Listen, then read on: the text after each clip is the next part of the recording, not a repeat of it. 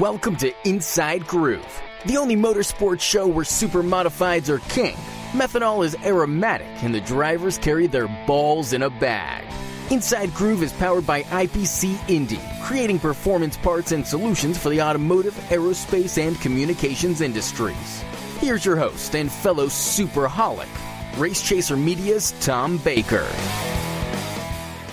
Welcome to another Inside Groove episode. My name is Tom Baker, and this is episode 36. And I got thinking over the the last week that uh, you know we do these countdown deals um, as we we start counting down the days at Oswego, and everybody likes to oh it's 75, so it's Gary Albritton or whatever days, and then we all chime in with the other 75s. We never do that with the um, episode numbers on the show. So this I'm starting a new trend trend here. So this is the episode 36. It's the Ron Buckner, Bobby Stelter, Baldy Baker once at Fulton, Ray Sand, Denny Wheeler for a warm up session, Chuck Ciprich uh, episode. There.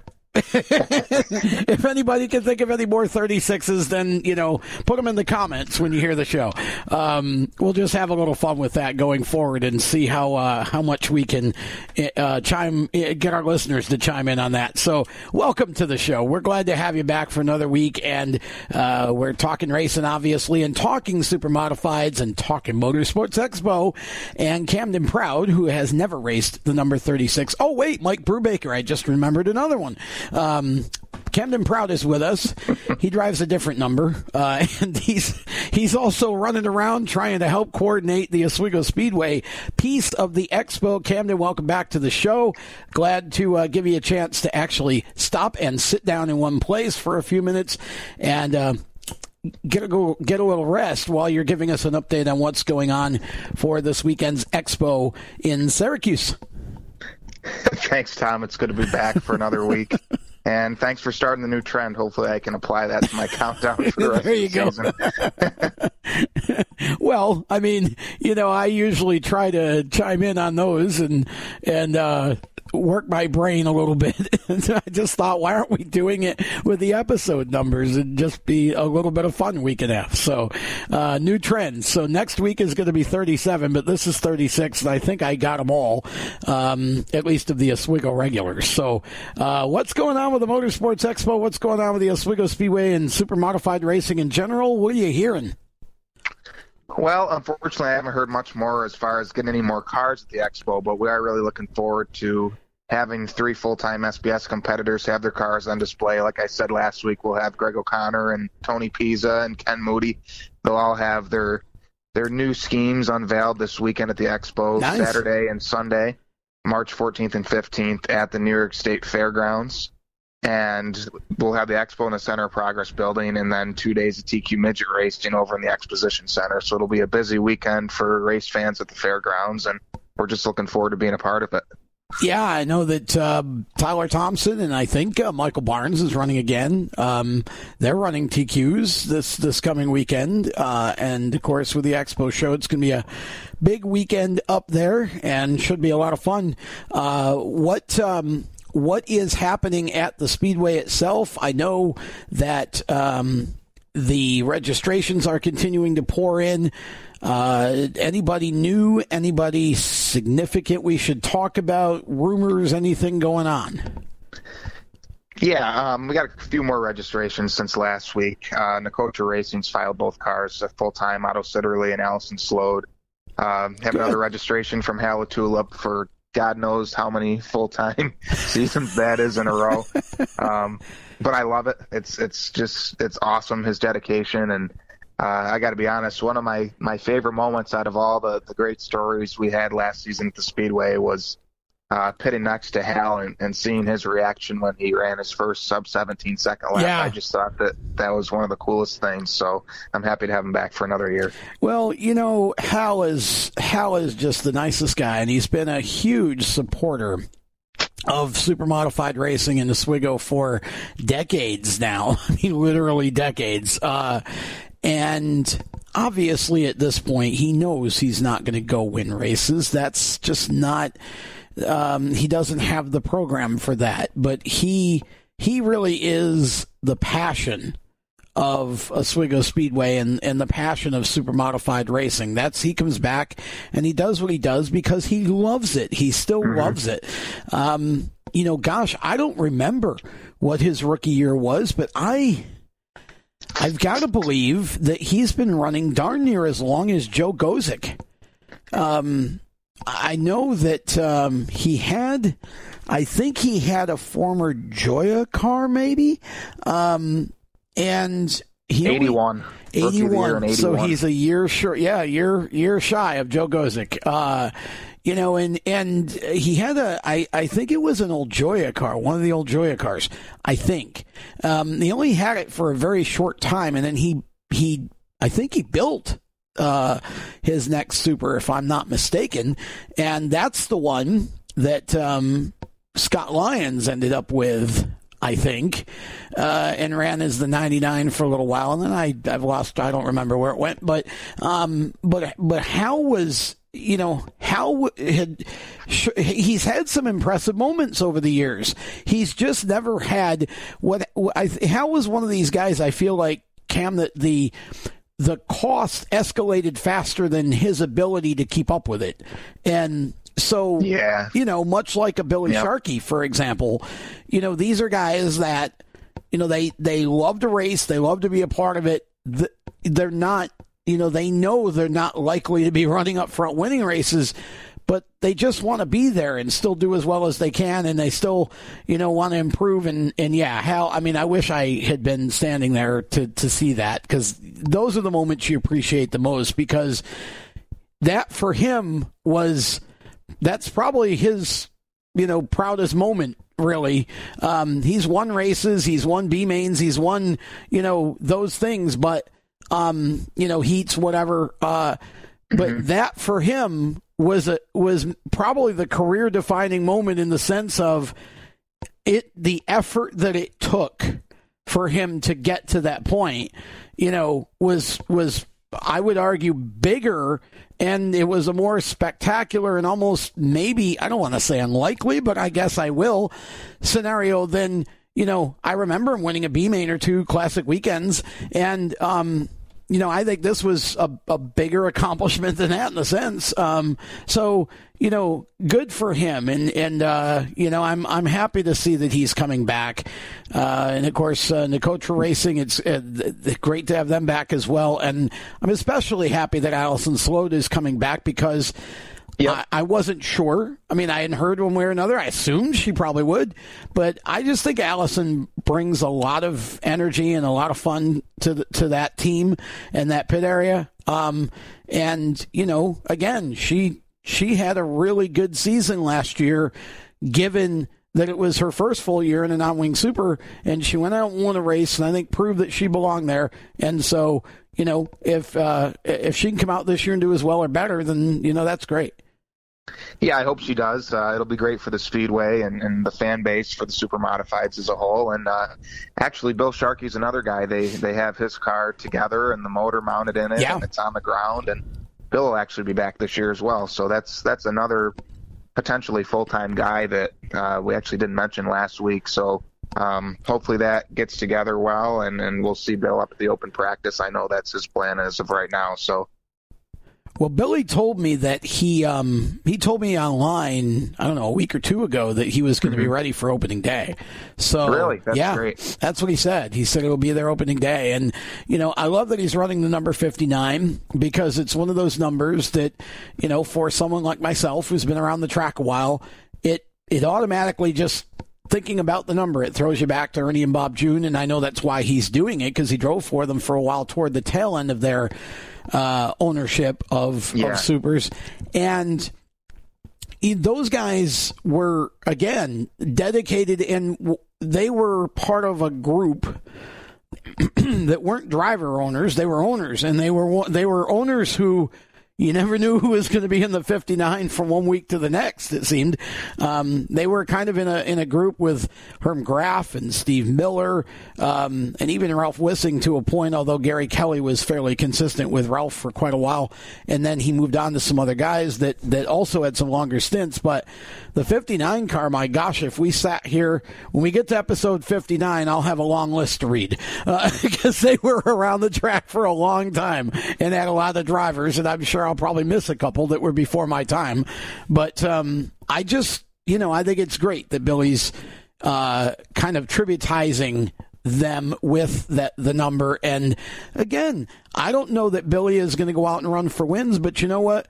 Billy's going to have a great time, and you know that's you need those people in the pit area um, who can go out and you know and, and do well um, and tr- keep trying to do better uh, that's the personality of the pit area. That you know, so I'm excited that he's coming back, and and I know that if Billy were in the right equipment, you know, you drop him in uh, uh Otto's car or you know whatever. Um, I know Billy runs it the way that it, it would be run. I, I believe that Billy has the talent to run up front.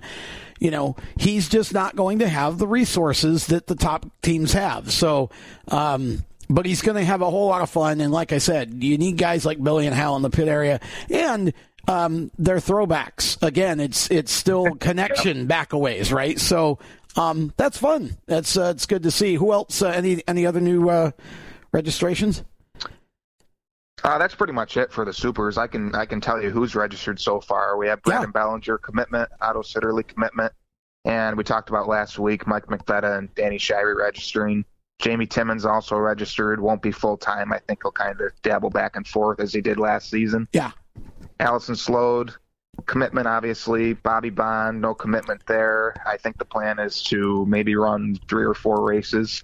Now Dave is he, a commitment car. Do we know? Uh, didn't mean to interrupt you there. Do we know if Bobby's got still got the the forty seven, or is he running the? Because uh, I I had heard that one or both of them were for sale, and I thought I heard that one of them was sold. Um, do we know which car he's got? Well, I know that the car that he ran last year in the Classic was the 25. Yeah. And they they kind of converted that over to IFS for for Tyler Schulich to race when he came out and ran the Classic. Yeah. And I think the initial plan was for Tyler to be in the car for Classic last year. Yeah. And he just couldn't make it because of his commitments with ThorSport, so Bobby ended up being in it. And I think from what I have at least been told this year is that Bobby will continue to run that car and that Tyler might make a few races with the 47. I haven't heard that either car is for really? sale.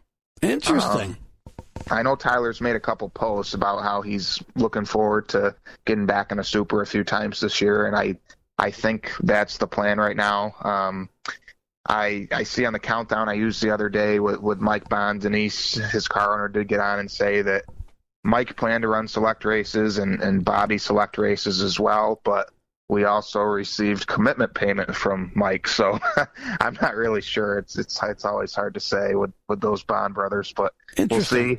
Uh, I think they'll both be back at least for several races, and hopefully Tyler too. See, I think that's that's intriguing to me because you've you've got obviously a newer style Hawk, and then Bobby's was an old Extreme chassis, if I remember right.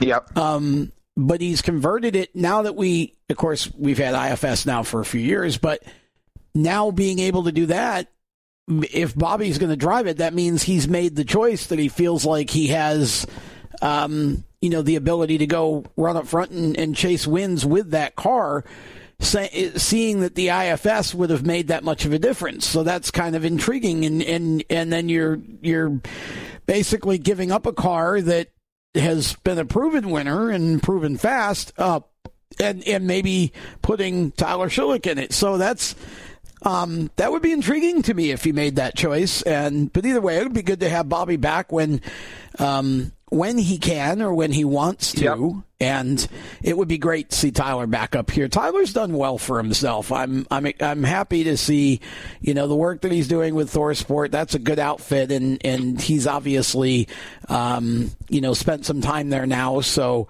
uh, you know, and he Tyler's a kid who can he, he runs up front in anything he drives. So he's Yeah. uh, he's a fun kid to watch. So that would be good to have him back.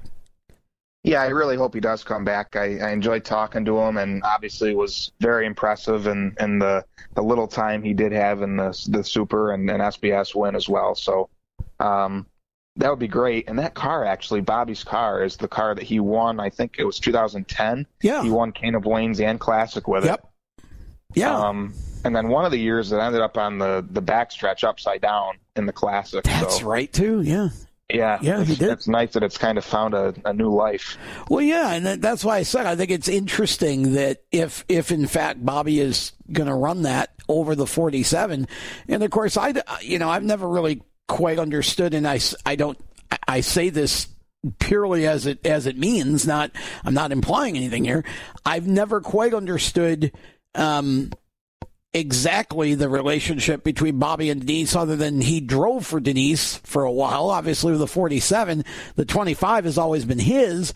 So, um, if he would choose to drive the older car, I don't know what, you know, again, I don't want to imply anything, just to say that, that it's interesting that he would go back to running his own car over, you know, uh, the newer car that, that, um, Denise has. And it may be that Denise doesn't want to run the car full time or as much as Bobby might want to run. Who knows? Um, but, um, you know, that's been a, a very, uh, productive relationship over the years for sure. Yeah, To say the least, sure you know, and, and with Mike as well on the, on the, um, SBS side.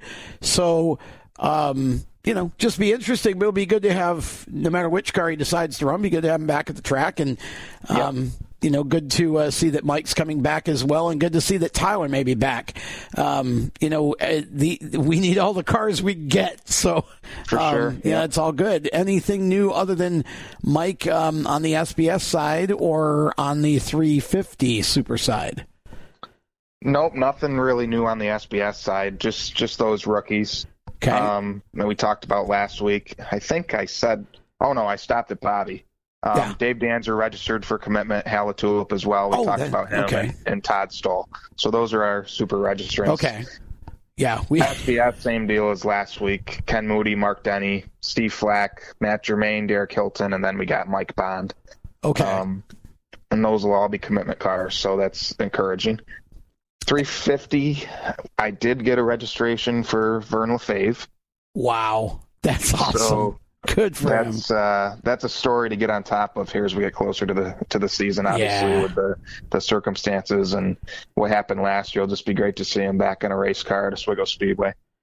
Yeah, that's a praise the Lord moment right there. Because I mean, I feel I I view the the Vern LeFave crash the same way I view the Ryan Newman crash at Daytona. Yep. It's just it's a miracle. I mean, that's that. It, both of them could have been, you know, much, much, much, much worse. And um, it'll be great. Vern is a great guy, and again, he's not just Oswego, but racing in general. Um, he just loves it, and you you want those people to be able to continue to do their thing as long as they want to, and um, so that's good that Vern is uh, going to be coming back. Do we know what uh, do we know what car he has? Um, I I kind of do, and I I, I kind of don't. It's one of those rumor things that I've Oh. kind of been back and forth on. It's a Muldoon car. I know Oh. that much. I don't know which Muldoon car it is. Well, he's driven for Mike. He he drove. He ran Mike's. Didn't didn't he run a couple classics in Mike's cars, or ran some? Do I remember him? Was it him or was it someone else? trying to I remember. I don't know. I don't. I don't. I'm. I'm thinking back. Uh, gosh, I don't know. I can't remember who it was. I think somebody. The year that Brian drove. Brian Sobus drove the 60 car. Brian's going to be our guest here in a few minutes. Um, Gosh, I think it was Vern that was running one of Mike's cars that year in the classic. I remember, but uh, at any rate, it'd be good to have him back, and um, you know, good to see Yeah. him back on the track. So that's a that's a great thing. So we, uh, how many 350s then do we have uh, registered already? Uh, there's five registered right now. Okay, And we, Uh, we know of at least three or four more, right? That haven't pre- Right. Yeah. Right. Yeah. So um, we're probably, I would guess, what, maybe a dozen? I, yeah, I mean, I think that's realistic. Anywhere from ten to twelve weekly Yeah. is, what I'm hoping for, and then uh, sprinkle in some of the New England guys like Yes. uh, Stephen Dufilli and, and John Leonard have, have already registered, so that's Oh, cool. that's good too. So yes, Stephen was tough to beat last year. He came up and won a lot of races. So Yeah, you Um, can't beat the experience. That's you know, I think nope. those guys the first year those guys obviously out experienced our guys. yep, I think when you get to this year, the guys that ran last year and got the track time and you know, some of them showed speed, but then you know, we're having issues with motors or whatever.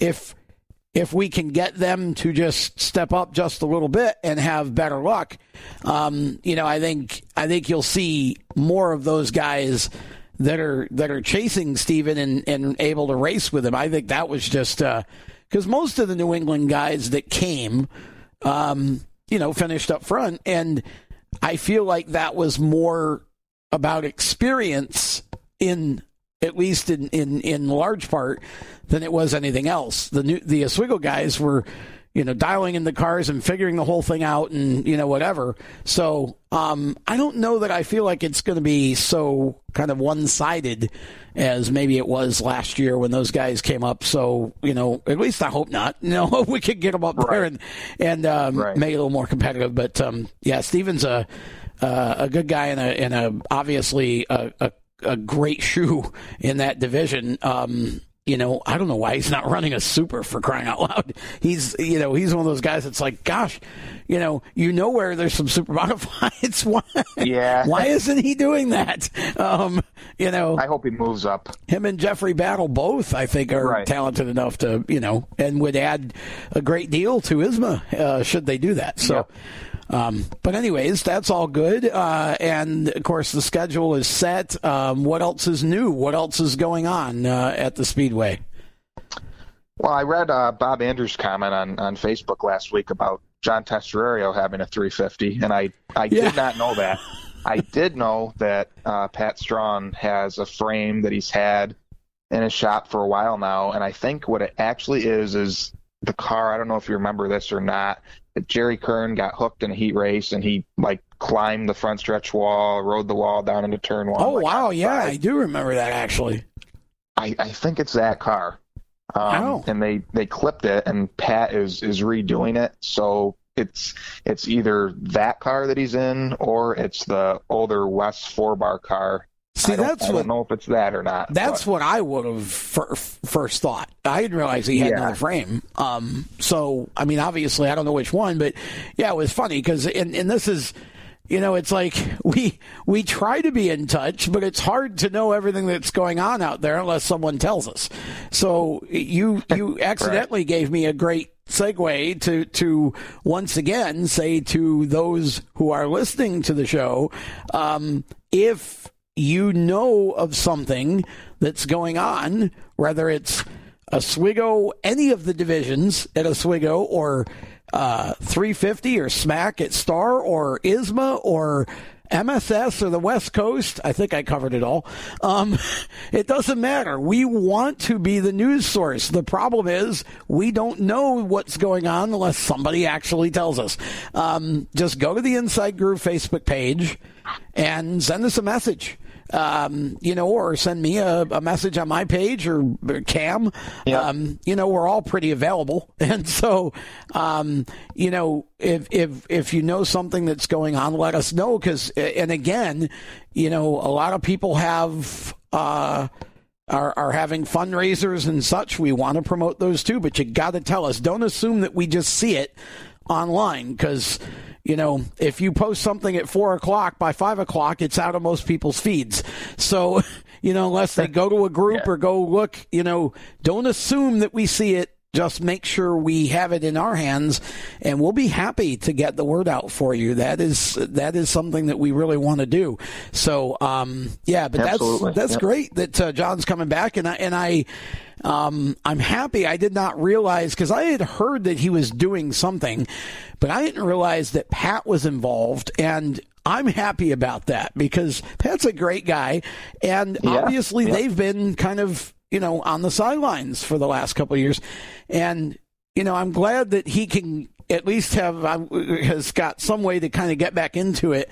Um, whether it's I don't know if he's gonna you know, um, excuse me, and maybe you know better, but I don't know if he's just helping him build the car, if he's going to be part owner and you know they're going to run it together or what the situation is. Again, maybe somebody can let us know, but Yeah, that'd be great. you know, um, but either way, I'm just happy to see that he's back, uh, back in in in the uh, the fold and back, kind of working on the car. So, um, and John's a, a great shoe, so that's going to be a nice addition to the 350 class. It will. Yeah, it's, it's great to see him involved again. I know it's been a few years. I think he came back and ran one classic. Maybe it was 17 or, or 16, and he hasn't been back since. Yeah. He did register last year and uh, never never showed up, obviously. So I I would like to think maybe it's it's the car that Strong's have been trying to sell as a roller, but then again, I know the other car that that Kern had and and wrecked has kind of been like Pat's back project, so to speak. Um, Interesting.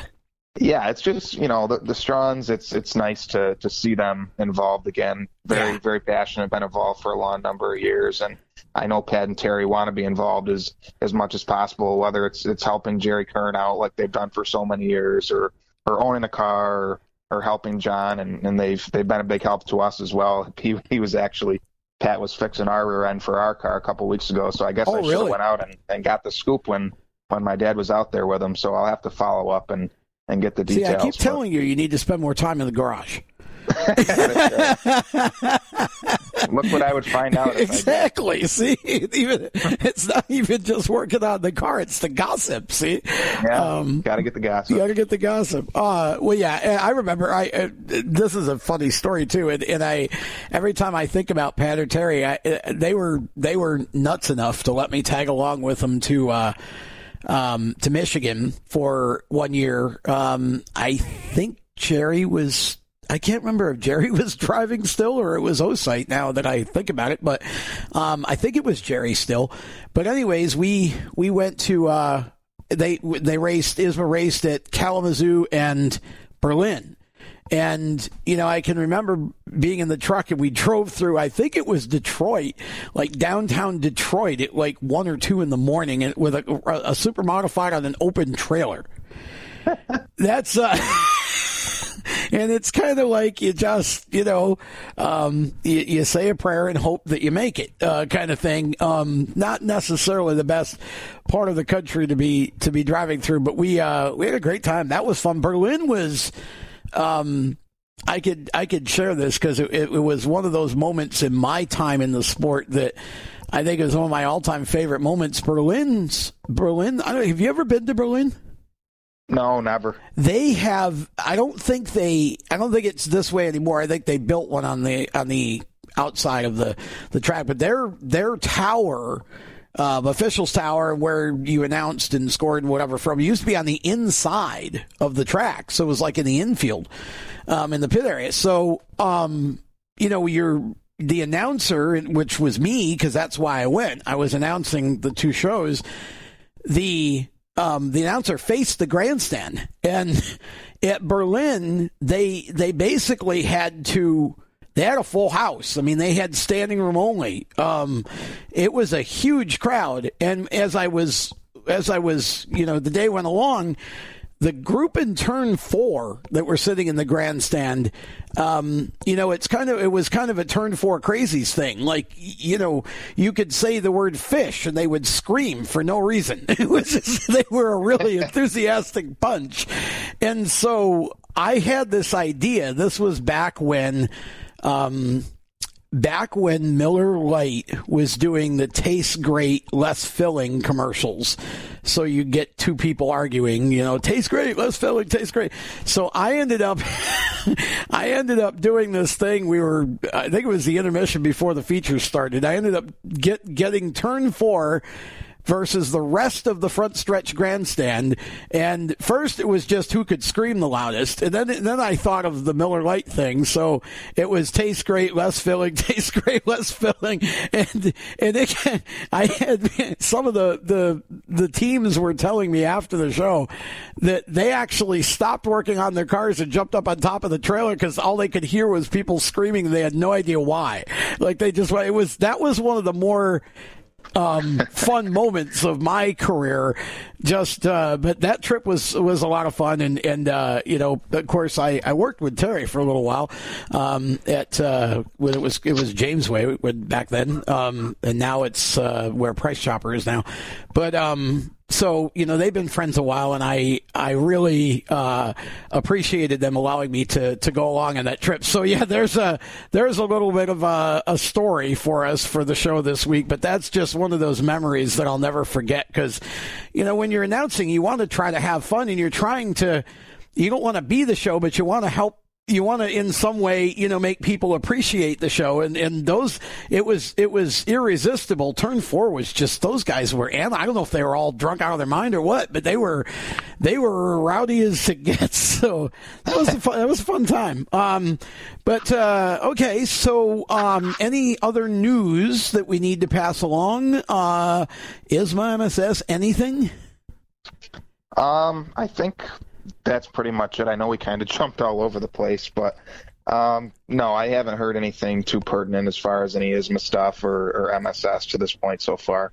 Okay, so let's talk about uh, go back to the expo then, because I don't want to let you go without reminding everybody of times and what's going on. So, run us through the schedule for the weekend um, for the expo show and also what you know from from the uh, TQ races as well for anybody that might be driving in.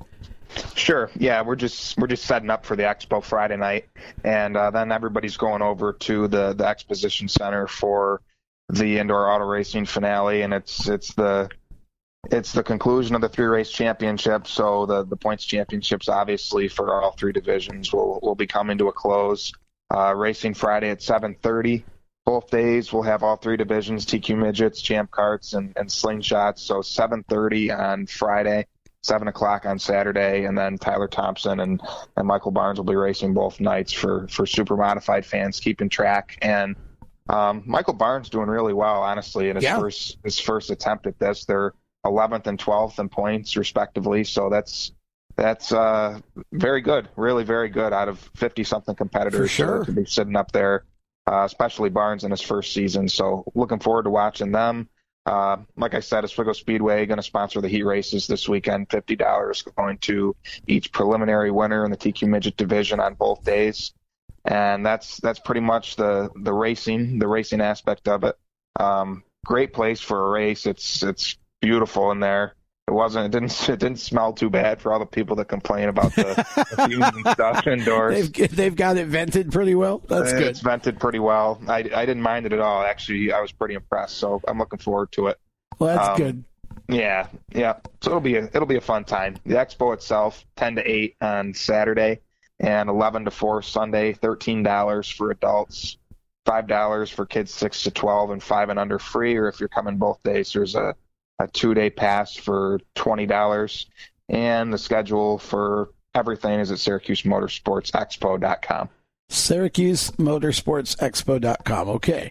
Uh, well, it uh, it's getting closer. Uh, the expo obviously is, I guess you could say, in a way, the unofficial start to the season in Central New York, and you get to see uh, some of the new cars and stars, and uh, see what's going to be going on throughout the year. So, um, you know, hope everybody has a good time and enjoys the TQ races as well. That is Camden Proud, and uh, Cam, of course, as always, will keep us up to date on everything that's going on at Oswego as we move along eat with each week's show. So uh, appreciate you coming back on, Cam. We know you got a lot of work to do to get things ready for uh, the weekend, so we'll let you get back to it and look forward to a wrap up on next week's Inside Groove.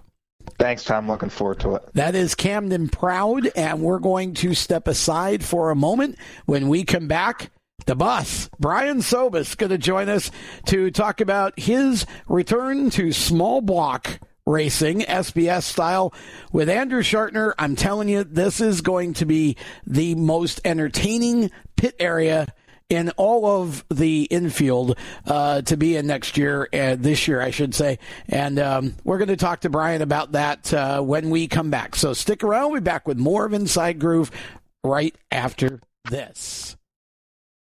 Is your job sucking the life out of you? Wake up. You can do something else. Information technology. I know what you're thinking, but I'm not a math or science person. No excuses. No problem. It's not rocket science. It's my computer career. Helping people start an IT career is their thing. If you don't absolutely love what you do, go to mycomputercareer.edu and take the free career evaluation today. You can start your new life as an information technology professional in as little as four months. Attend classes on campus or live online just two or three times a week to get what you'll need to start your new career. More than just a school, My Computer Career helps you get into the industry by working with hundreds of employers that hire their students.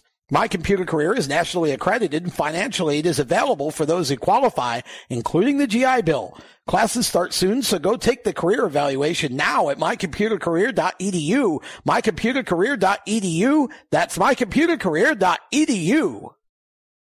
Welcome back to Inside Groove as we continue with episode 36. And Brian Sobus has joined us now. And this is fun because I've known Brian. Um, I was thinking about this actually uh, last week when I found out that he and Andrew Schartner were going to team up.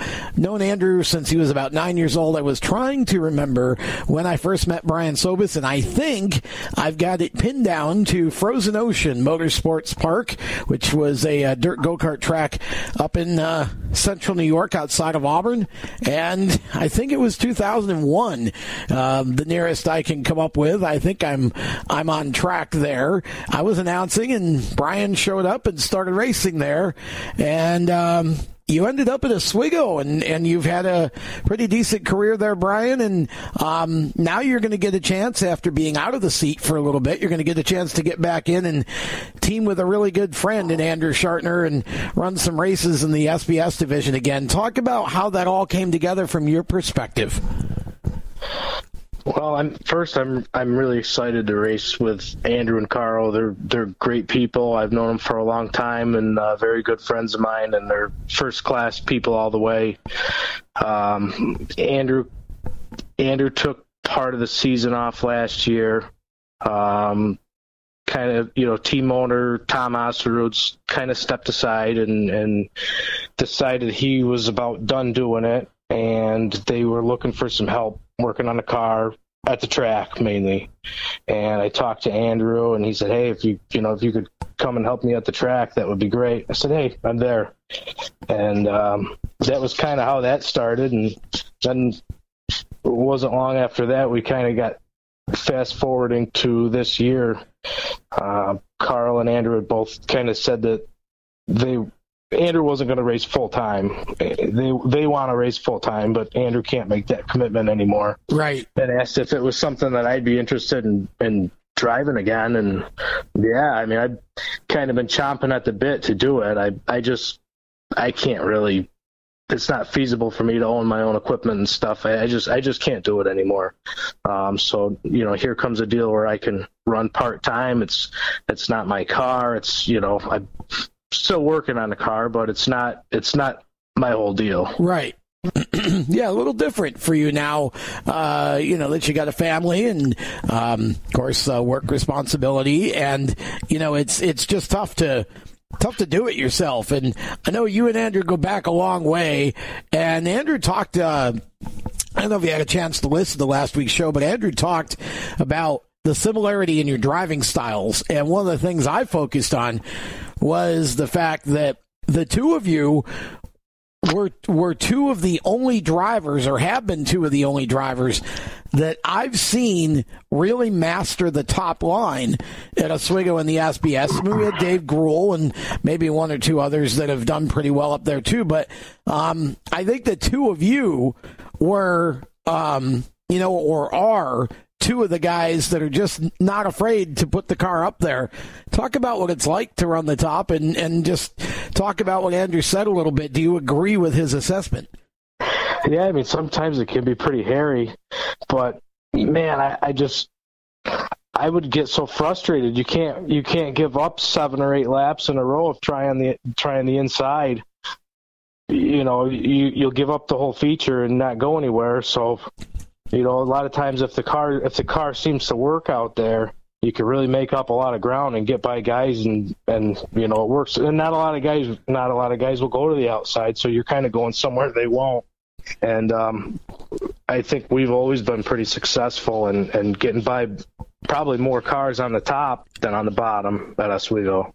And that's kind of interesting to me because you just, like I said, you don't see a lot of guys doing that. And Andrew made the point that it was probably a little more fun before when you were on the smaller tires and, and everybody was kind of sliding around a little bit. Now they've gone to, you know, the, the, the, the bigger tires and, and the tires have more grip and, and you've got, you know, kind of more, a little more aero, so to speak, in the cars. Um, but nonetheless, it's, uh, it's still a competitive division, and now with the crate motors, you're seeing some guys have a shot to be competitive that maybe weren't as competitive before. And the division seems to be in the midst of a real bounce back. We've got about five or six new guys coming in, and you know, to run the class. So uh, it seems like at least that um, in terms of car count, it's going to be a good year to be in the SBS class, and therefore, I would think a fun year for you to come back and mix it up. Yeah, the the division's definitely on an upswing. I mean, they had a tough year last year, first year with the crate engines, you know, but boy, it it took off uh, probably a little bit better than I think it would for this year. What is there, like five or six rookies yeah. this year? That's un- unbelievable. Yeah. um, you know, it's it's going to be really tough, and it always is really tough. That class is. It didn't matter when there was 14 cars there last year. It's still really tough to get yeah. a top five. Yeah. You know, that's for sure. There's definitely there's never been any real lack of talent in that class at all. I mean, trust me, I, I'm I know I'm going to have my work cut out for me, and I haven't really made a race car go fast in five years. So I just hope I can remember how to make a race car go fast. Oh, I, I, I think you'll remember. I don't think you're going to have any problem with that. Um, now, let's go back a little bit. So you started racing go karts, and you live in Auburn or lived in Auburn, and, and you you know, you were kind of in the midst of all the dirt track stuff that was going on at the time, and yet you you migrated toward Oswego. Um, was that a decision based on the fact that you just wanted to go pavement racing, or was there some other reason that you decided to uh, to go that route instead of maybe doing something on the dirt at Weedsport and some of the tracks that are almost literally right or were almost literally right in your backyard at that time? Oh, it's it was all my grandfather's fault. It was all his fault. um, he took me to Oswego since I was probably six or seven years old. Every week we went to the races together. And um, there was nothing more I wanted to do when I got old enough than to start racing at Oswego. And yeah, Weedsport was in my backyard, and Rolling Wheels was even closer. Yeah. And honestly, I would go to the I would go to the dirt tracks here and there, but I never had a ton of interest in it. It was always Oswego Speedway for me. That's interesting. And, and, and you were an Otto Sitterly fan growing up, if, as I remember that your your carts were all Otto seventy nine, and and that was you were you were a big fan, and I would even go so far as to say um, a bit of a protege of of of uh, Otto's. Yeah, I, in my younger years, I was always a diehard Jamie Moore fan. Uh, my father course, used to help him work on his sure. car during yeah. the week. Oh wow! So I, I was kind of born into a, being a Jamie fan. Um, and once I saw Otto racing in the limiteds, I was immediately a fan. Um, he always impressed me, and so I've always been an Otto fan since that since that time.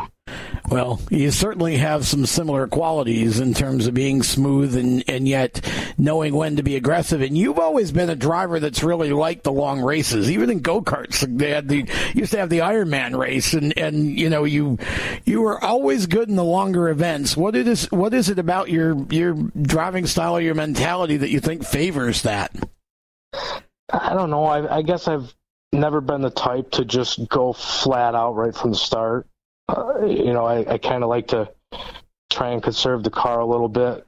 So a longer race seems to suit me a little bit better.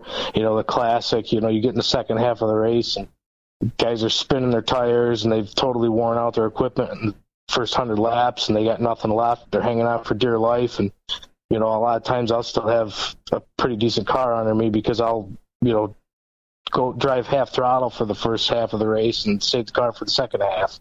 I've just kind of always been more of a conserving driver. Yeah, yeah, conservative driver. That's a good. That is a good way uh, to actually. I think that's a, a, a, great way to talk about your driving style. Um, very smart driver. Um, you know, able to to save equipment. Uh, you've watched Oswego evolve over the years, in both the SBS and the the super modified class. Um, what's your opinion of of the racing at Oswego and in both divisions? Because you've been involved with both of them, and obviously you're coming back to run the SBS. Honestly, there's there's no better bang for your buck than an SBS right now you can get into those cars pretty reasonably. You know, obviously the engines aren't that expensive. There's a good tire rule. The SBS division right now is is probably going to be stealing some people from the dirt sportsman division. Um, and what can I say about the supers? I mean, I, I love supers. I always have, and they are the coolest race car you could ever drive.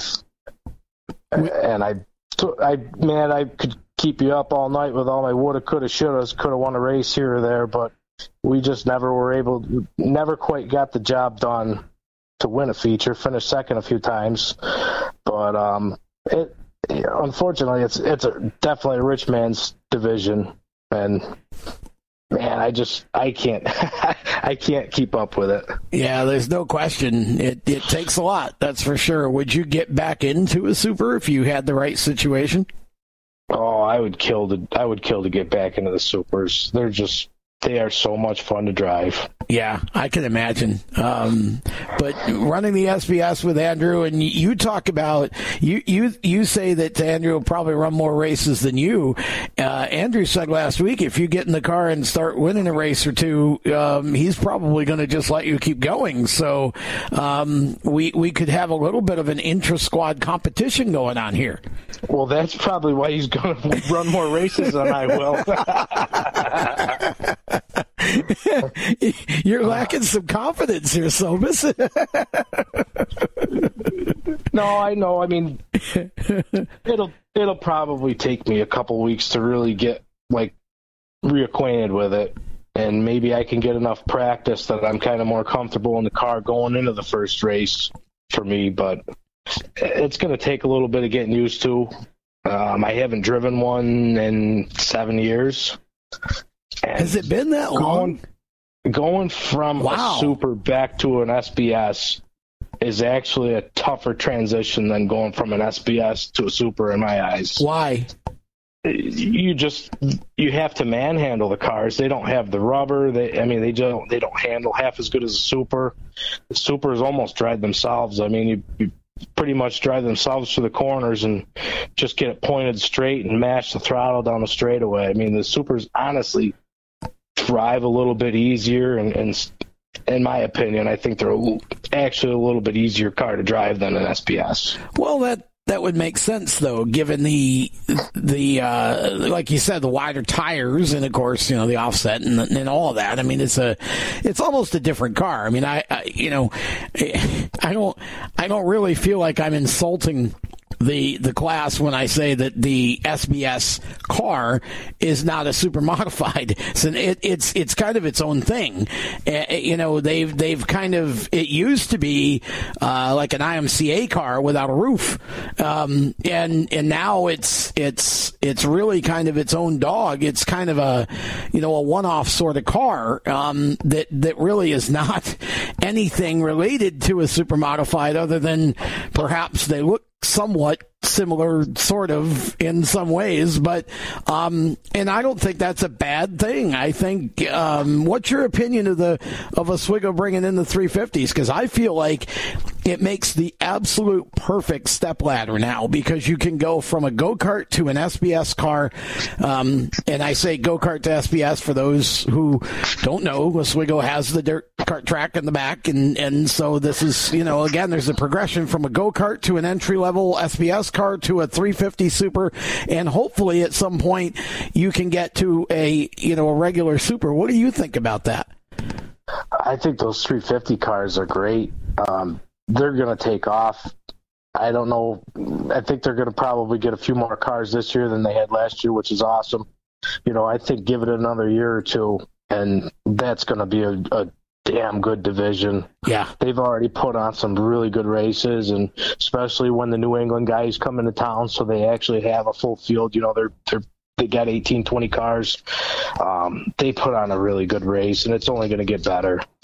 Yeah, I agree. I mean, I just I think right now Oswego Speedway is poised for long-term success with this three-class setup that they've got, and I love that they're bringing in some other divisions this year too that we haven't seen in a while. Of course, the super stocks will be back, um, but the um, you know, the uh, sportsman modifieds and uh, the, the, Midwest Compact Touring class that's coming Classic Weekend, I think is going to surprise a lot of people. Those those guys are very serious about what they do, and uh, I'm looking forward to being at uh, Lucas Oil Raceway in Indy in June for the four division show with um, the Midwest Super Series and the must see sprints and the and the uh, Midwest Compacts and the Super uh, the um, the uh, Super uh, boy I'm going to screw this up. The Stock Car Super Series that's uh, that's running there. Um, Super Cup Stock Car Series. That four division show is going to be a big show. And I think it's great that Oswego's bringing some newer divisions in for people to see. I think it's it makes it a lot of fun and and uh, I love the schedule this year. Yeah, I mean they're they're definitely showing that they're dedicated to uh, keeping that place alive and making it go.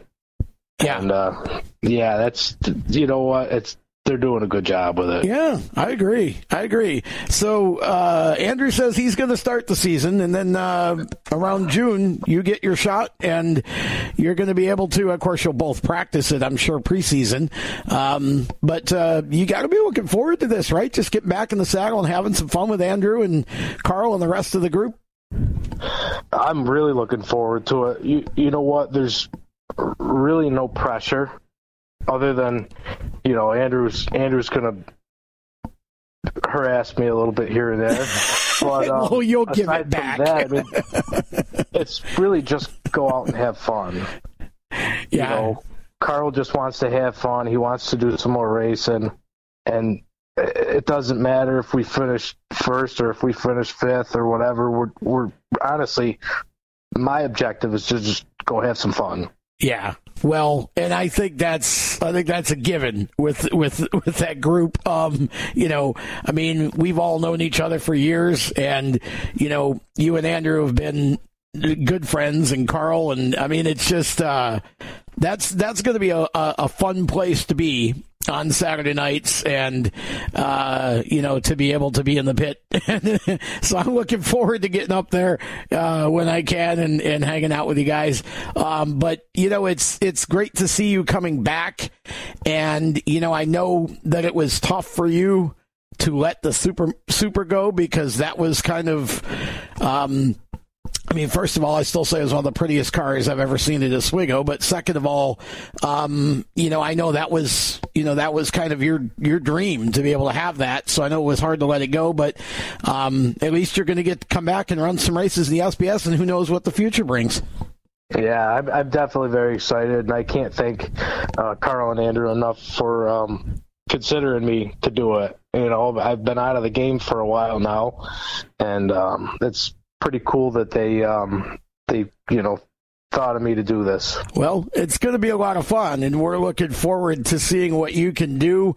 Uh, we appreciate you giving us a few minutes to talk to us about it and reintroduce yourself to uh, the uh, the fans. And I'm sure that we're going to be seeing the 18 car up front with both of you behind the wheel.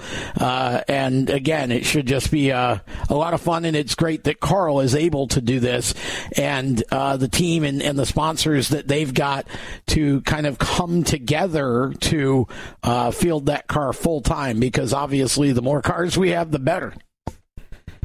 Yeah, definitely.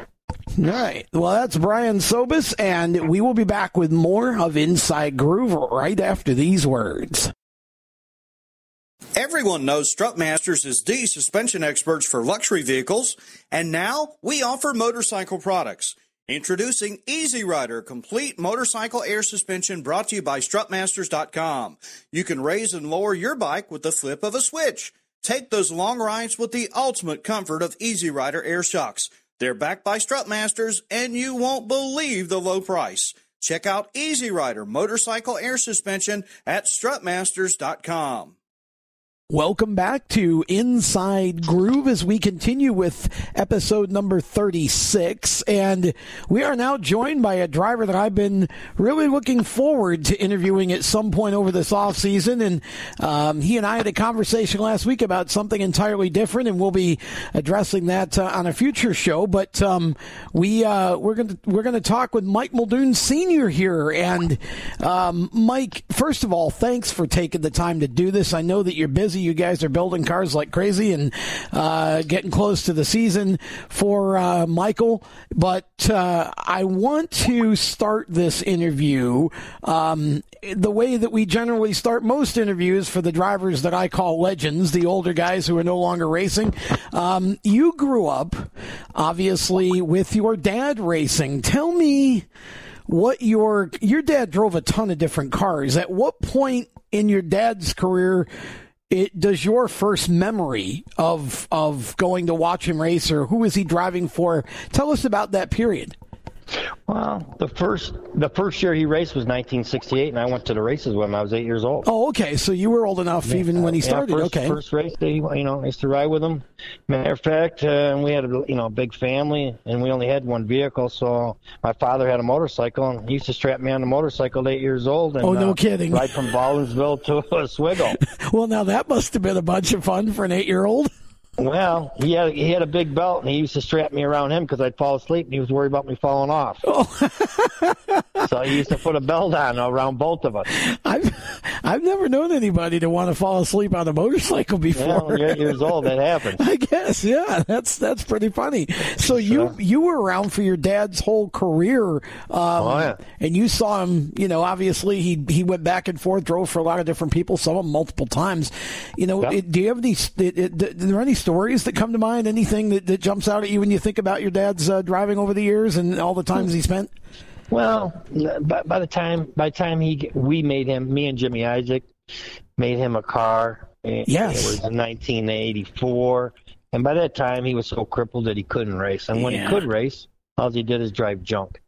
Yeah, I mean, he drove for Bob Graff his first year, his rookie year. I mean, I can remember the classic in '68. There was I don't know 55, 60 cars there. Yeah. And, you know, he qualified through time trials and, you know, um, Nolan Swift, you know, many a times came over and said, boy, it says, uh, you know, we get you a good car. I'm pretty sure you're going to be a good racer. But unfortunately, at the end of the year, Bob Graff went in a different direction. And, um, um, I believe he went with Freddie Graves in, in 69 a little bit. Jack Murphy drove the car you know, they end up selling the car to Dick Jarrett out of Mexico, but that's a long the story. The 80 but, car, yeah. You know, after that, he, you know, he, he went and drove Nick Virgo's car, which is, you know, they had a Pontiac. I went nowhere.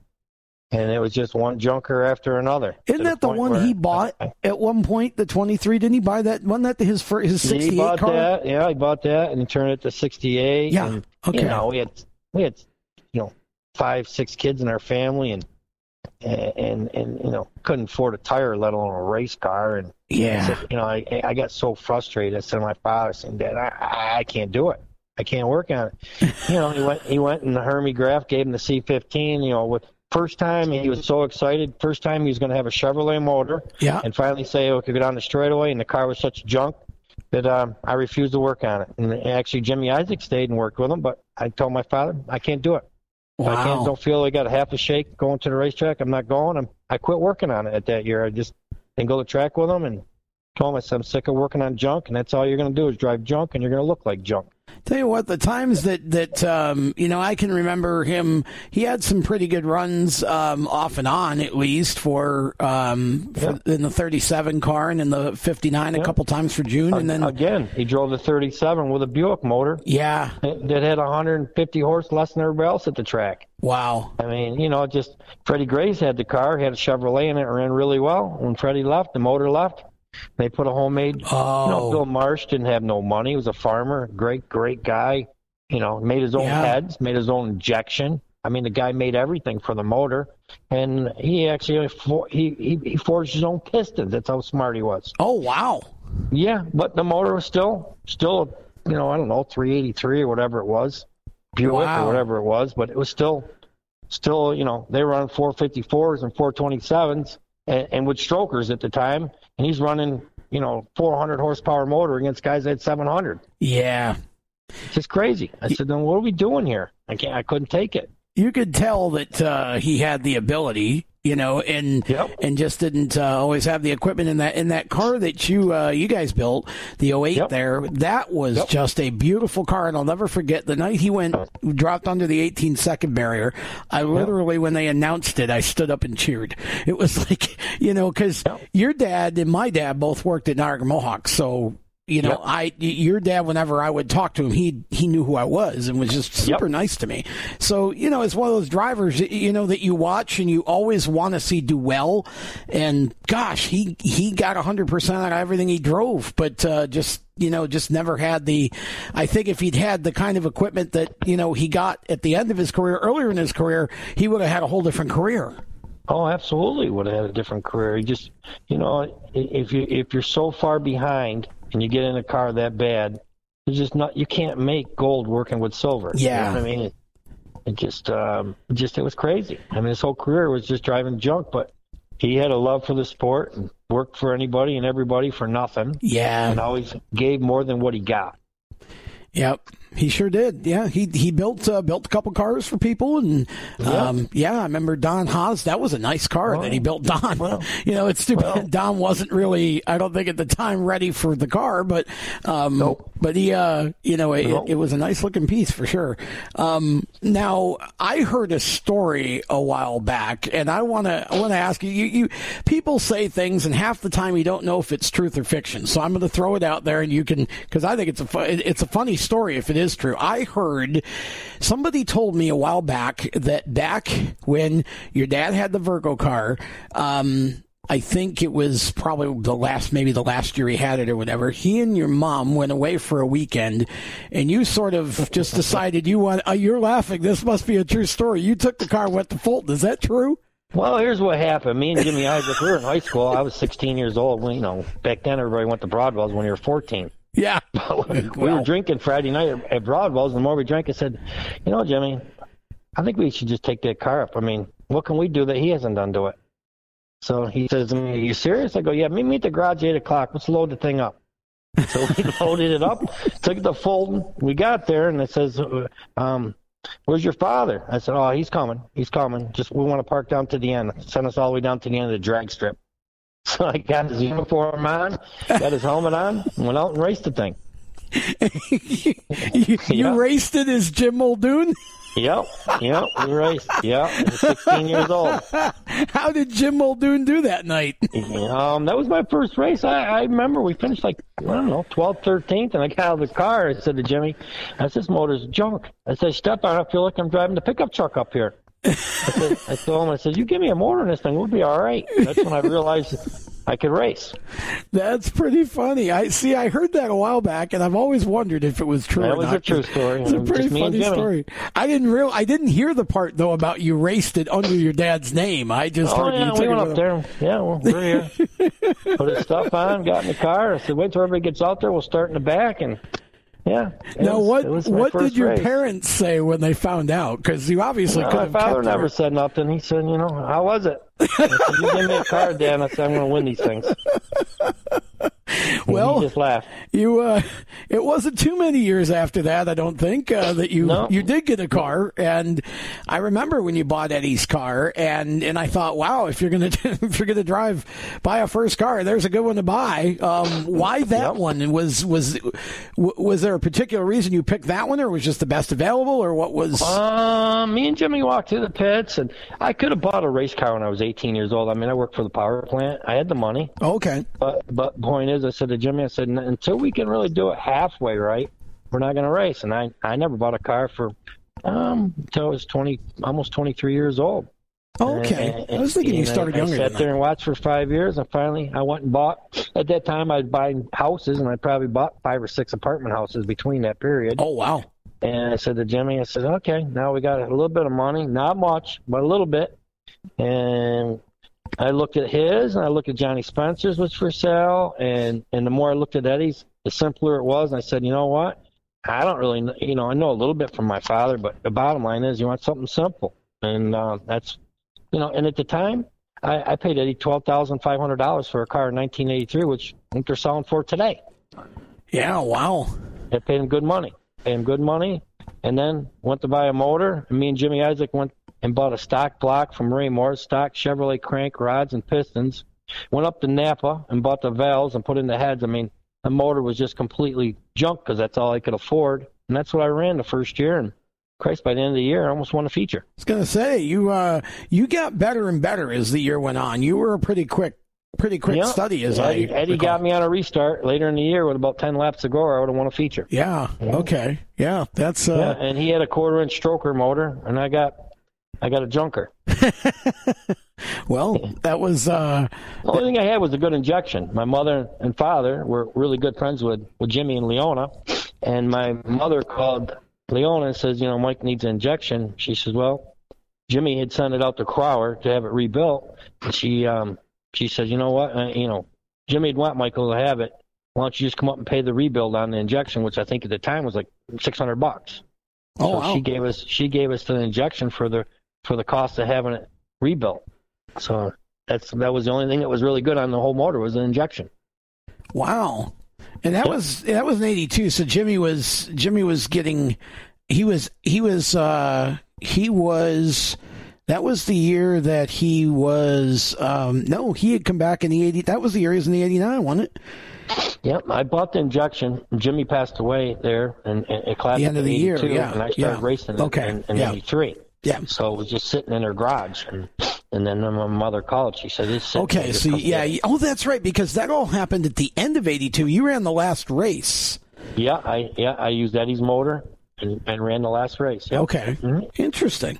Well, um, and you know, I mean, you you had obviously you progressed to the point where you started building cars, and I got to tell you, you built you and Jimmy and, and the group built some of the most beautiful cars, um, the craftsmanship and and just all of it. I mean, what got you into building? Yeah. you learned. Couldn't afford to buy anything. Anything Okay. you wanted to make, and I never made the bodies for 20 years. Poke, poked in my bodies. I mean, Oh, he okay. was so good at it. I never made a body panel until Michael started racing. Oh, wow. You know, he, yeah, he did I my didn't realize that. for my whole career, and then when Michael raced, he did it for like a year or so, and then he he gave it up because you know it's a long ride here to Syracuse, 30 miles, and you know can't blame him. It's a long trip, and he you know forced Michael to make it. So Michael's been making them ever since. But he did he did pretty much my whole career. That's awesome. Now, what um, when you when you when we when you got to eighty four, what what made you guys decide to build your your dad a car? With he just was he? Well, I, I told him, I said, if you don't have a decent car, I mean, we basically took Eddie's car and, and pretty much copied. Yeah. it. Changed a few things here and there, but pretty much, pretty much copied it. I mean, we changed some things that I, I I changed when I actually when I bought Eddie's car. I started changing a few little things here and there, torque arm. You know, nothing nothing with the frame or anything. Right. Just some different. My father wanted a longer front axle, and you know, just some odds and ends. But he finally, my mother worked two jobs. He worked. And finally, you know, it was a two-year deal where he could, you know, we got 50 bucks. We can spend 50 bucks this week, and over a two-year period, he finally got enough money to get the car on the track. Oh, okay. By the time he got the car on the track, it was, you know, pretty much his.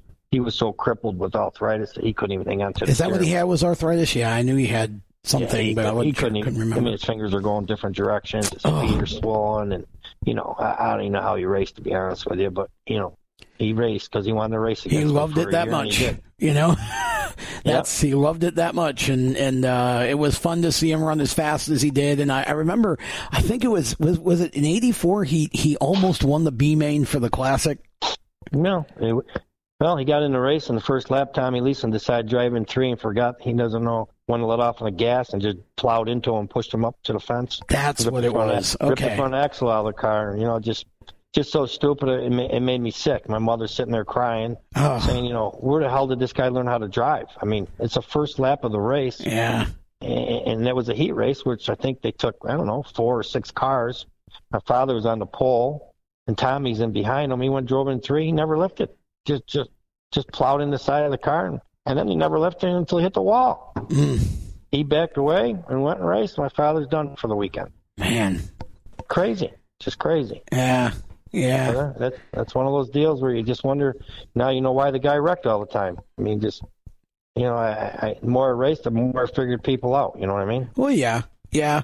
And you were, I mean, you were still, you were racing uh, when you started. I mean, you know, Bentley was still there, and Ordway, and Albritton, and All of them Darrow, and I mean, yeah, it was that was a tough era. I mean, when you when you ran up front and won a feature in that time, you Yep. had accomplished something. Take a look at 1990. I lost the track championship by one point. Gosek was one point behind me in third. Yeah, I mean, you you look at 90. You want to race? Back then, we talked about it. There was 14 guys in that field that had won a race. yep, I mean, you're talking, you're talking. Joy was in his prime. Bellinger's in his prime. Ordway, Russ Wood, Mike Ordway, Bentley Warren, yep. Dave McKnight, uh, Gary Morton, Cliff Graves. Um, I know I'm missing people. Joe oh yeah, Gosek. I yeah. mean, there, there, there's, there's, uh, there was, you know, Randy Ritskes. I Yep. mean, I mean, there was 14, 15 guys, and you went home. You finished in the top five back then. You go, whoa! You almost felt like you won the race. yeah, yeah.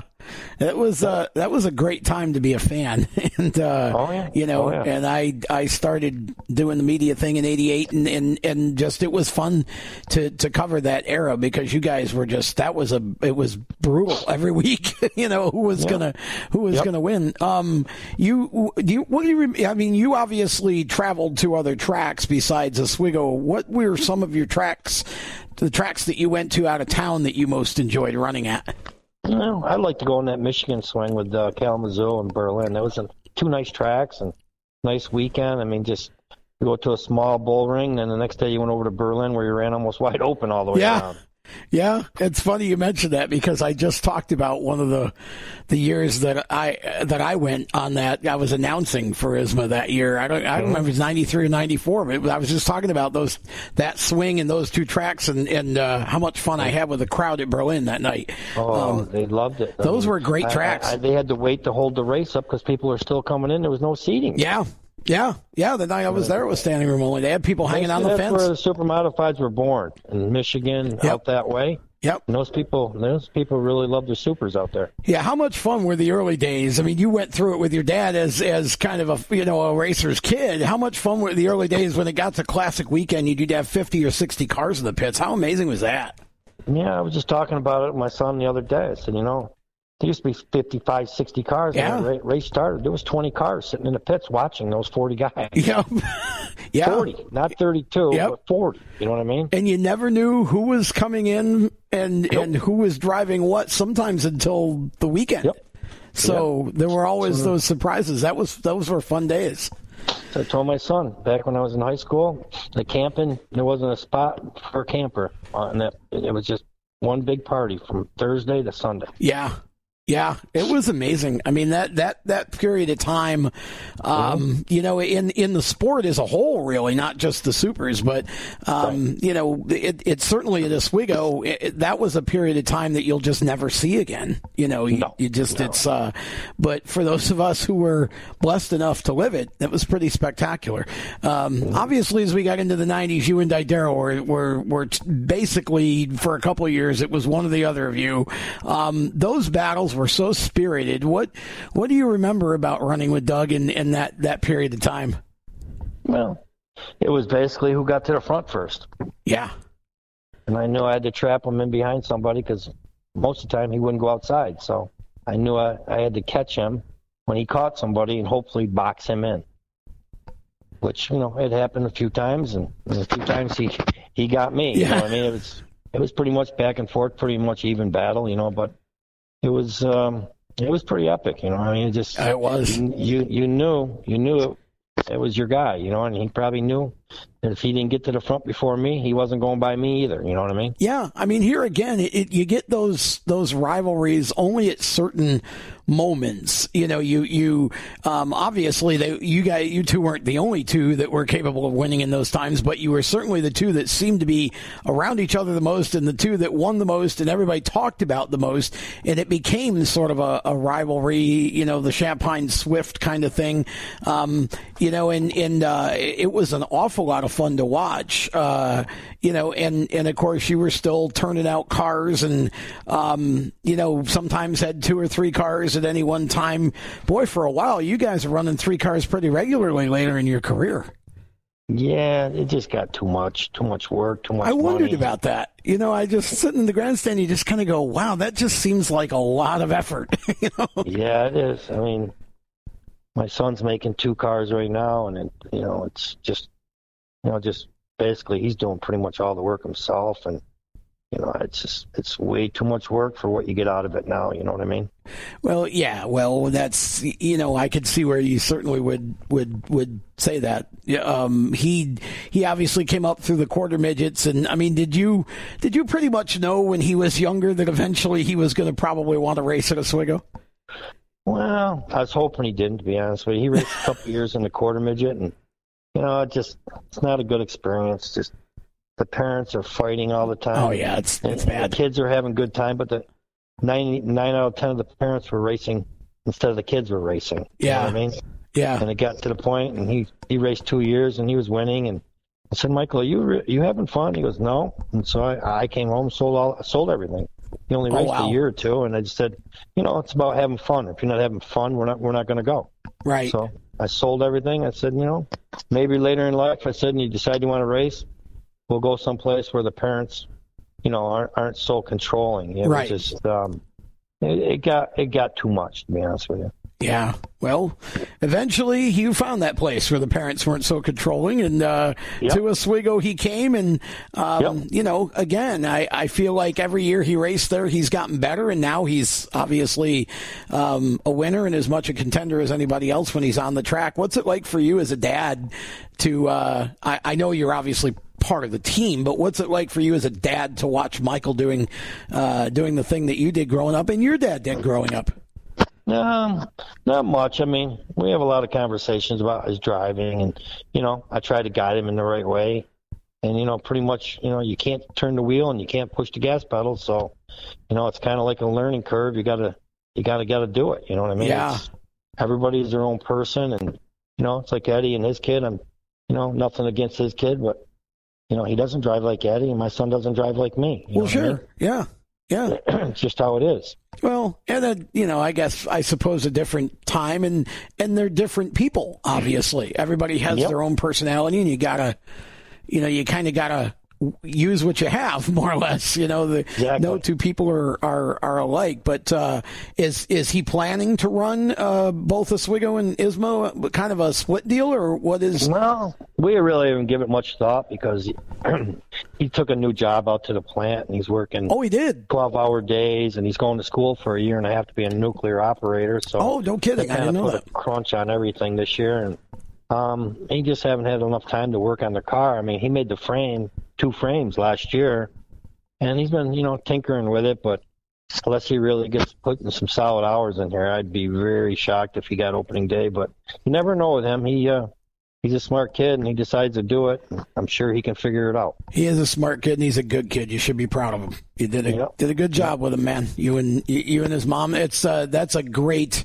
It's fun to see the second generation. It's even more fun when you get to the third. And you know, I've said to people a lot. Uh, I feel like for such a when you consider that the Oswego group as a whole is such a small concentration of racers at any one time, it's amazing how many second and third generation um, drivers you've had over the years that are that are that are racing there. It's a very um, when they say racing's a family sport, I feel like Oswego is big time family because you see so much of that. And if if if you know, maybe it's not somebody's son, but like with Keith Champagne, it's it's Jimmy's nephew, or it's you know, Right. and so you see a lot of that that generational uh, stuff going on there, and uh, you know, it's it's it was great to see Michael get started, and you know, I I know I always enjoy seeing him race, and uh, hope we get to see him a few times at the Big O this year. Yeah, well, I, I, I really don't know what his plans are. You know, I think first he's got to get the car done and then he'll decide. But he's hoping to get it done in May and we could go test with a wing somewhere because he really likes running ISMA. Yep. And, um, you know, he made the car that so it could race ISMA or Swiggle. That was his goal. Oh, So okay. could- that was, you know, the biggest thing. He made some changes on these cars so he could change them really quick and he can run both ways. That would be great. Yeah. So that's that was his goal on making this car. He made some different changes, and so he's he tried to make you know everybody makes an ISMA car or a Swiggle car, so they say, Yeah. but basically a super, they can go both ways. And if they didn't, then you didn't make something right. You know what I mean? Yeah. Yeah. I mean, you know, it's like Hawksby's car runs good at Oswego and hasn't really done a lot, but Otto started running last year, and the more he ran, the better he got. So I mean, I'm sure if he raced strictly ISMA for a couple, two or three years, that he'd figure it out too. Sure. But uh, you Wait. know, to make one car for just one one series is crazy. You know what I mean? you look at somebody uh, like Jeff Abold, and you know he went won the Yeah, Star ran- Classic, he- he's he been able to. great yeah. Star, and I'm sure if he ran ISMA full time, I mean, he'd figure it out, and he'd be a threat on every night. Every night. Yeah, there's another. Speaking of second generations, there's No, I'm another. just saying, I- you know, his father's been that, yeah. around long enough, and just like I have, and I'm sure if they ran just strictly ISMA with that car, they'd all wish he probably didn't come. Do you me. do you miss driving? No, not really. No? Not really. I mean, I had my day. and just after a while, I just you know move aside and let him enjoy it. And how long he races, I have no idea. But you know, it's just once in a while, I got in the car down the Star last year and kind of kind of rekindle it. And I told my son, I said, you know, you get that second car, maybe I'll race with you at Star this year. You know, because I've got plates in my neck and my back, and I'm Ah, sure if something happened, I wrecked, I'd be in big trouble. So that's Right. the reason. I mean, Star being small it's enough. not it's not worth it. You know what I mean? Yeah. But maybe a small track. I told him that you're going 80 miles an hour, 90. That's what you're going at Star. You know, it'd be pretty safe. yeah. Well, that would be fun. Well, yeah, I'm going to get in the car and test it when we go down there this year. But you know, I don't know if we'll have a race again. But I like getting in there and testing it. Well, it's fun, and you know, I'm sure uh, it's it's it's fun that you know, as you said, I suppose you might have rather had Michael do something different, but yet at the same time, um, again, it's a family. It's been a family sport for how long for the Muldoons, and and you get to have all that time with your son. Yeah, I've been going to track since, like I said, 1968. So we're talking better part of I don't know 52 years.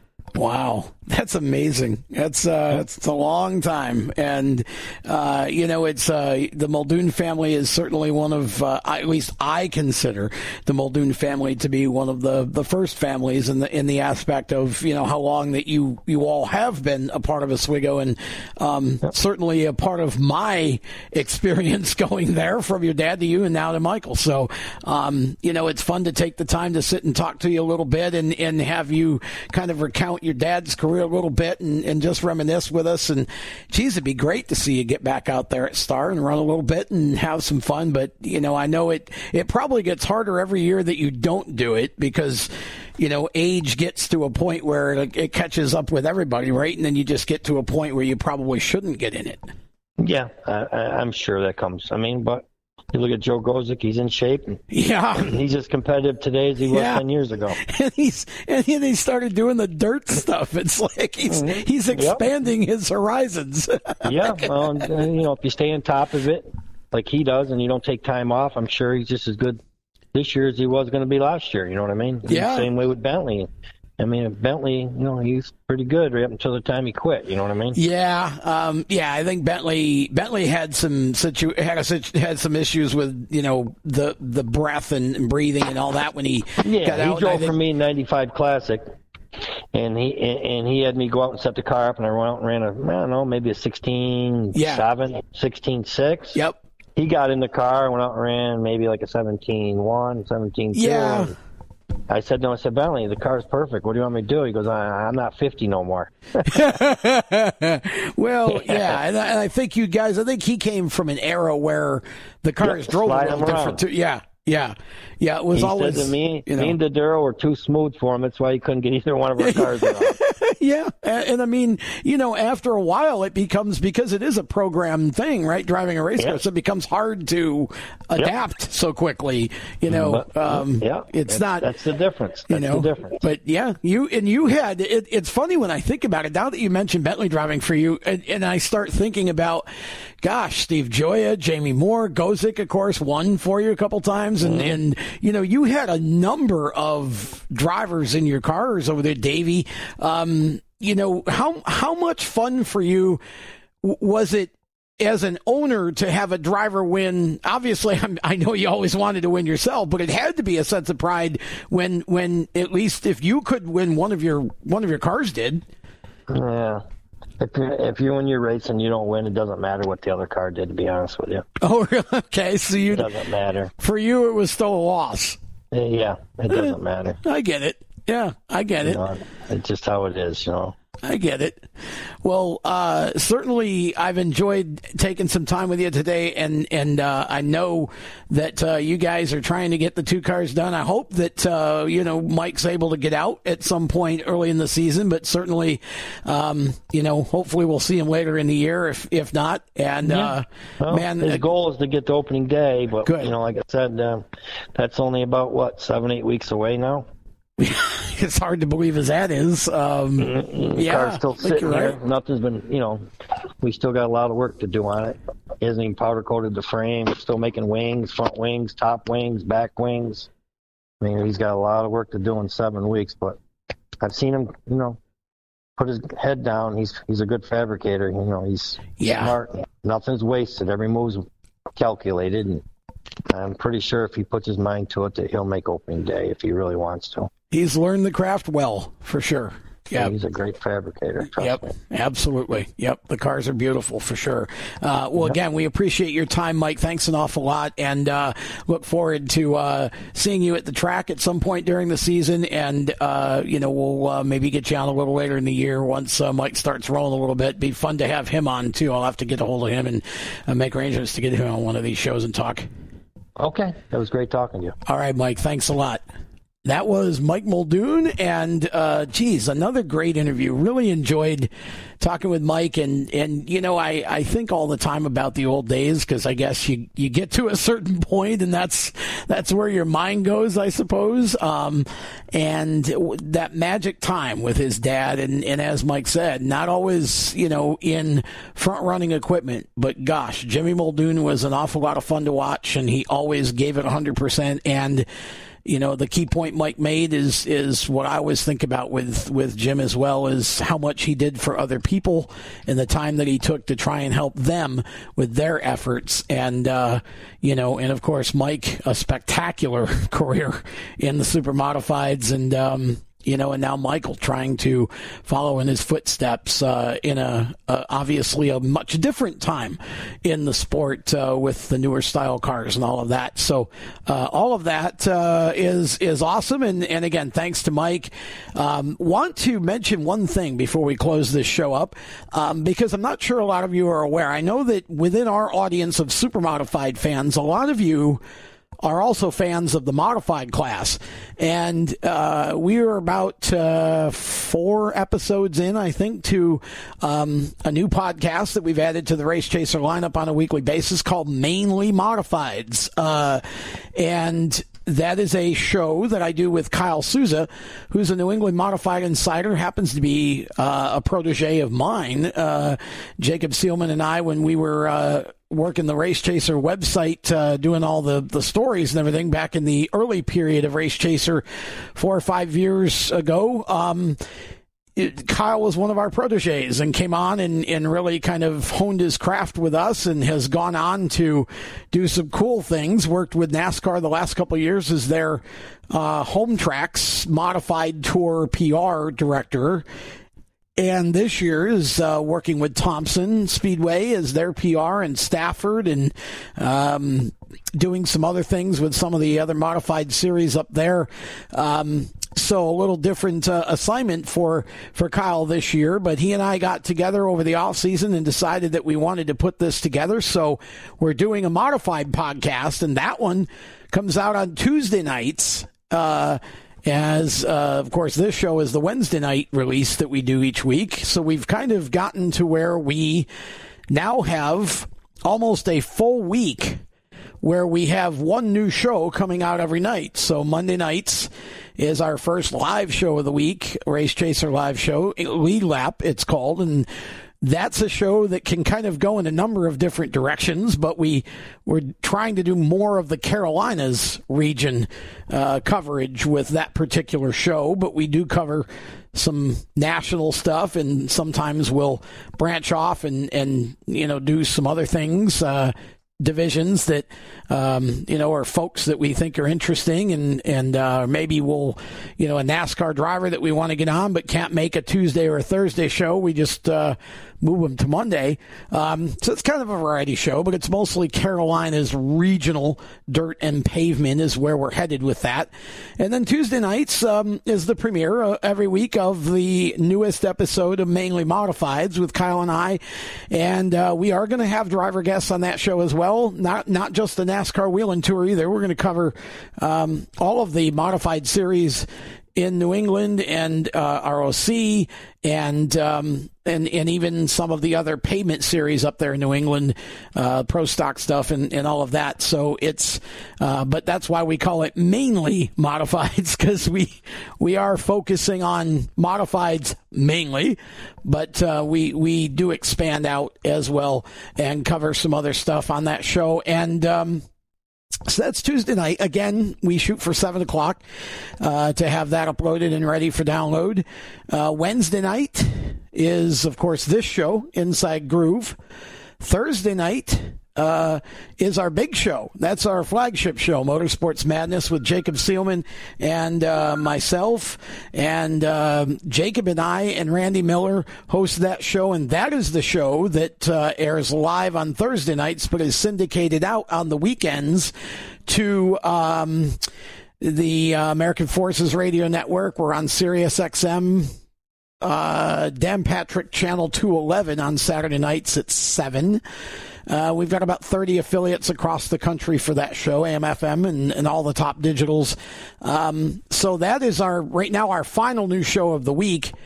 Um, so we're Friday night we kind of kept open because obviously uh, I'm traveling or at a racetrack or wherever.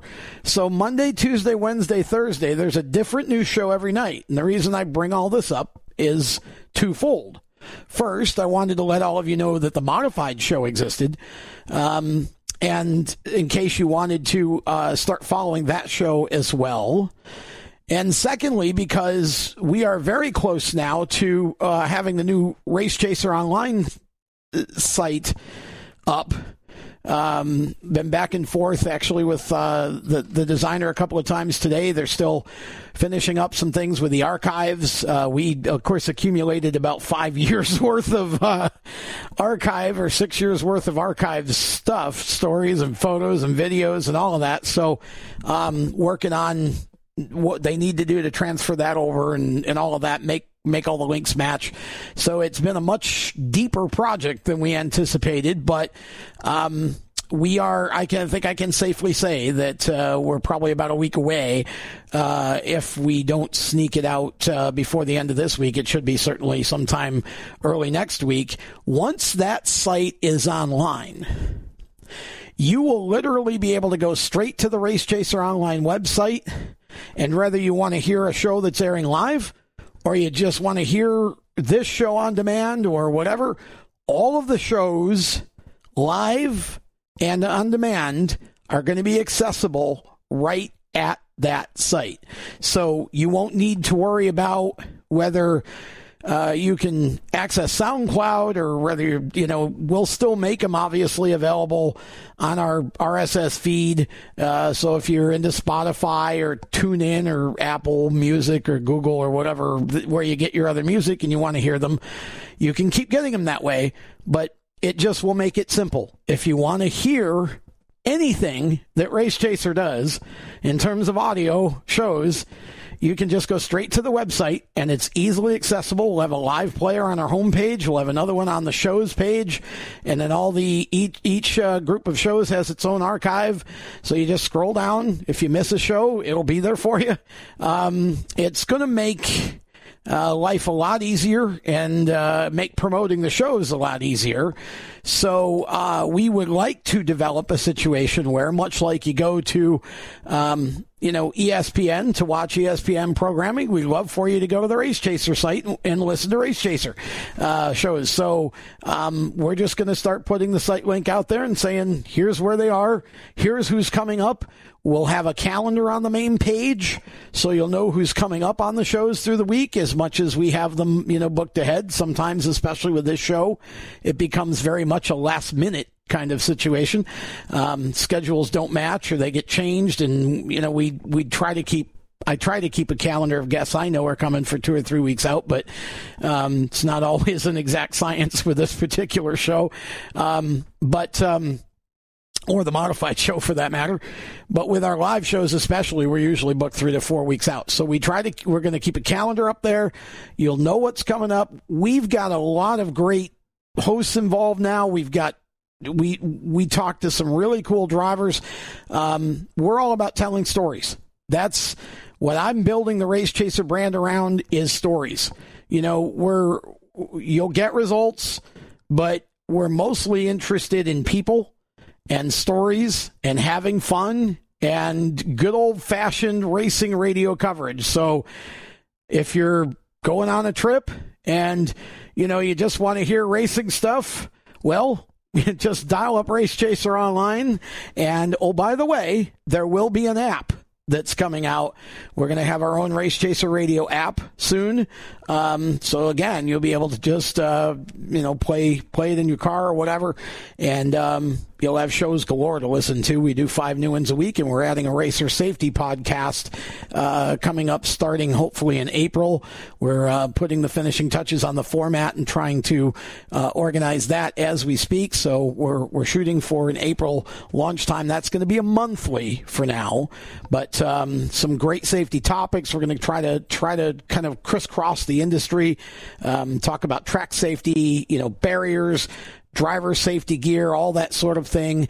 Um, you know, we want this to be educational. We want people to understand what is required and why you know drivers should be doing what they should be doing safety wise, uh, but also just to hear about the science and and the engineering behind a lot of it, and uh, and get some uh, some conversation going, hopefully, to try uh, in our own small way to uh, have some sort of influence on um, making the sport as a whole safer. And we'll tell you more about that as that show comes together.